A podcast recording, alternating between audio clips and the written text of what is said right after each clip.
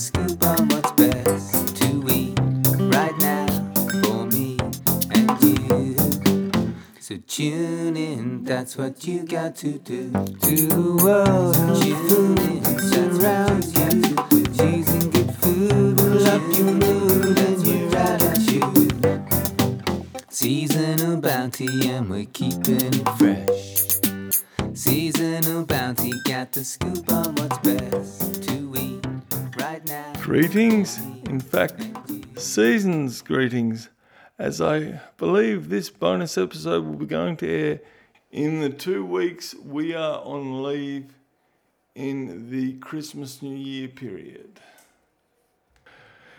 Now, this is a bonus episode for you all, and one that I've been looking forward to doing, as I'm going to be talking about ways that your ethical choices of your diet can give you back control of your emotional and mental health. Now, these are topics I have touched on earlier bonus episodes, and if you use a podcast app to listen to this show, which I hope you do, you will see how easy it is to go back and listen to those episodes, because the first episode is episode thirty-six, which is Finding Your Joy Food, which we published in January at the start of this year, so it's nearly a year old now. And the second episode is um, episode number fifty-six, about ethical choices for mental health in your diet. And you can find those using your podcast app very quickly, and um, and the information in them is... Um, still valid to this date. As I listen to them again, I'm very happy. I'm quite proud of the presentation I made to you guys.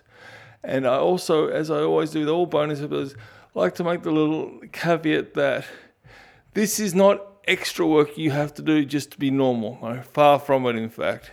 This is really just a different point of view that may allow you to look at your role in shopping and preparing food, that might give you a different perspective on ways to view things and how you might view things a little differently going forward.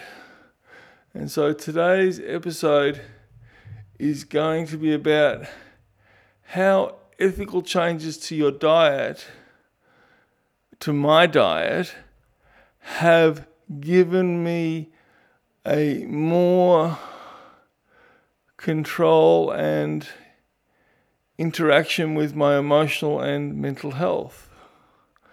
Now, for some years now, I've been aware of just how wasteful red meat is from an environmental point of view in terms of land use and waste, but also water use and waste, even energy use and waste as well, um, all the way through the chain.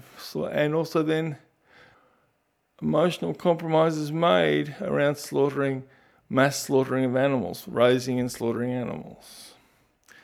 So I've had it at the back of my mind that I would like to reduce the amount of meat that I eat for some time. And look, I don't want to be a seven meal, seven days a week, three meals a day vegetarian. No, I just wanted to increase the amount of vegetarian dinners I have. And now, for pretty much the most of this year, I've been having three out of my five dinners are vegetarian. So I've gone into the excess of vegetarian dinners, which, given the uh, the makeup of my other meals of the day, I think would mean that I'm probably just just over slightly over fifty percent of my food that I eat is vegetarian. So I'm not a full-time vegetarian.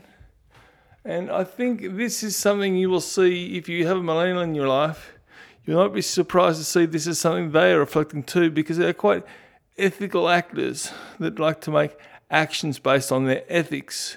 I know one of the millennials in my life has also decided to reduce the amount of meat she eats and increase the amount of vegetarian meals she's had, which has been quite enlivening for her in her um in her time in life about learning how to cook and feed and shop for herself. So that's been interesting. So, like I said, I'm not a seven-day-a-week, three-meal-a-day vegetarian. I'm I'm pretty much just a, a little over fifty percent food that I eat is vegetarian. And one thing I've really started to notice just recently is that when I have a good quality meal, I really feel that. Like, literally, I literally feel it. What was it? Uh, about a month ago now, I went down to the farmer's market because I wanted to buy honey, and I wanted to make sure that I didn't. After hearing all those, what you hear about honey from the supermarket, and you think, oh, no, I want to make sure that I get real honey this time. So I made sure I went down to the farmer's market and bought it. And oh my goodness, I'm having some of that with a nice little uh, green juice that you can buy from the supermarket. A teaspoon of the, that honey in it, I was like, whoa. One cup of that was like drinking three Red Bulls, because I felt so elevated and enlivened by that. I was just like, wow, that is not extraordinary. That is super ordinary. It really was. And so um, that, I feel, was from what I said in the Joy Food episode, was the fact is that your gut has the equivalent brain matter of a cat's brain and is directly connected to your upstairs brain using the vagus nerve, or the, and is very strong influence over your emotions and mental health is what goes into your stomach and how it gets processed. So it's no surprise to see that this happens, actually. And what I've noticed, when I have a good quality meal, like the example I can think of is, you may remember I was talking about that super ordinary paella from the South Melbourne market the other couple of weeks. That, that was one. But then also, for two weeks recently, I went to that great little vegetarian restaurant in Brunswick Street, on the um, Collingwood side of Brunswick Street, actually, called Veg Out.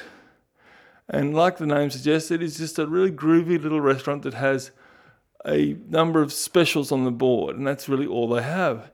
And so I had this week, uh, one of the weeks, a broccoli, a rack of baked broccolini, which was, I would suggest, a broccolini with some beans and kale, and I forget exactly what the um, spices were, but they were ginger or something along those lines.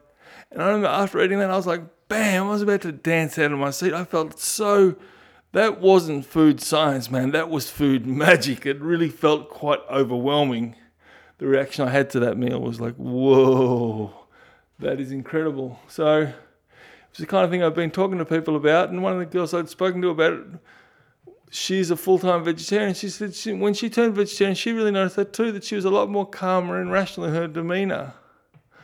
And she felt a lot more control of herself, as well as being sensitive to the quality of her food. She was a lot more control of her emotions and her reactions to things.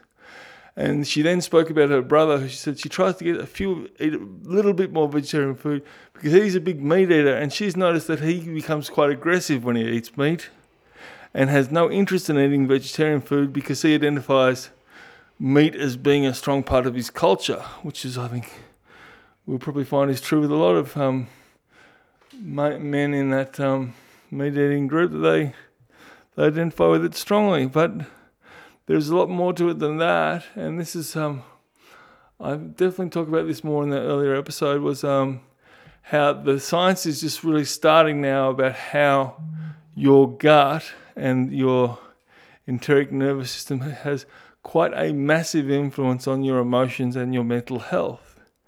And so I wanted to talk about how I really feel by being more vegetarian and then trying to make sure that I have good quality food, that I have really felt like I don't just have control over my mental health, but I can really shape that mental health. By having a good quality food, that's not food science, no, but that there feels like food magic. It really is a, quite an overwhelming feeling, and it's something I would highly recommend trying, because, look, we all want to have um, emotional state that is um, is steady and um, positive, and I think that um, I can only say that my veg- more being more vegetarian has really helped me get towards that. That's good.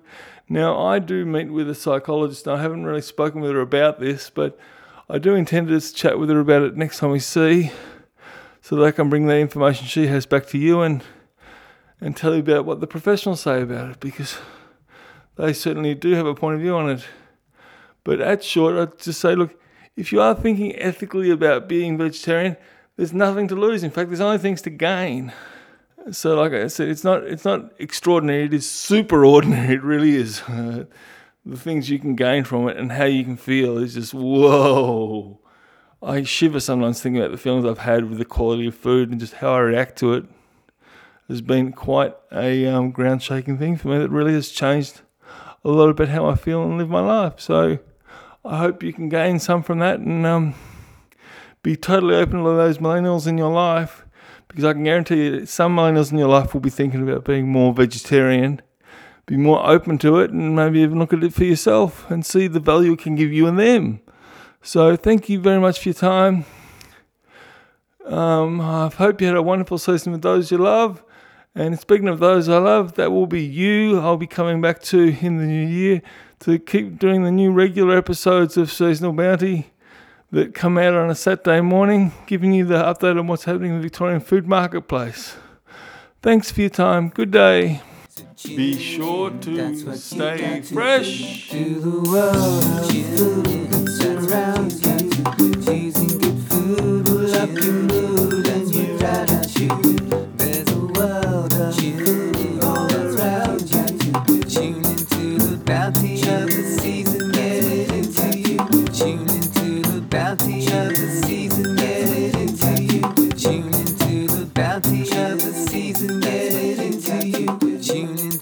Bounty of the season, get it into you.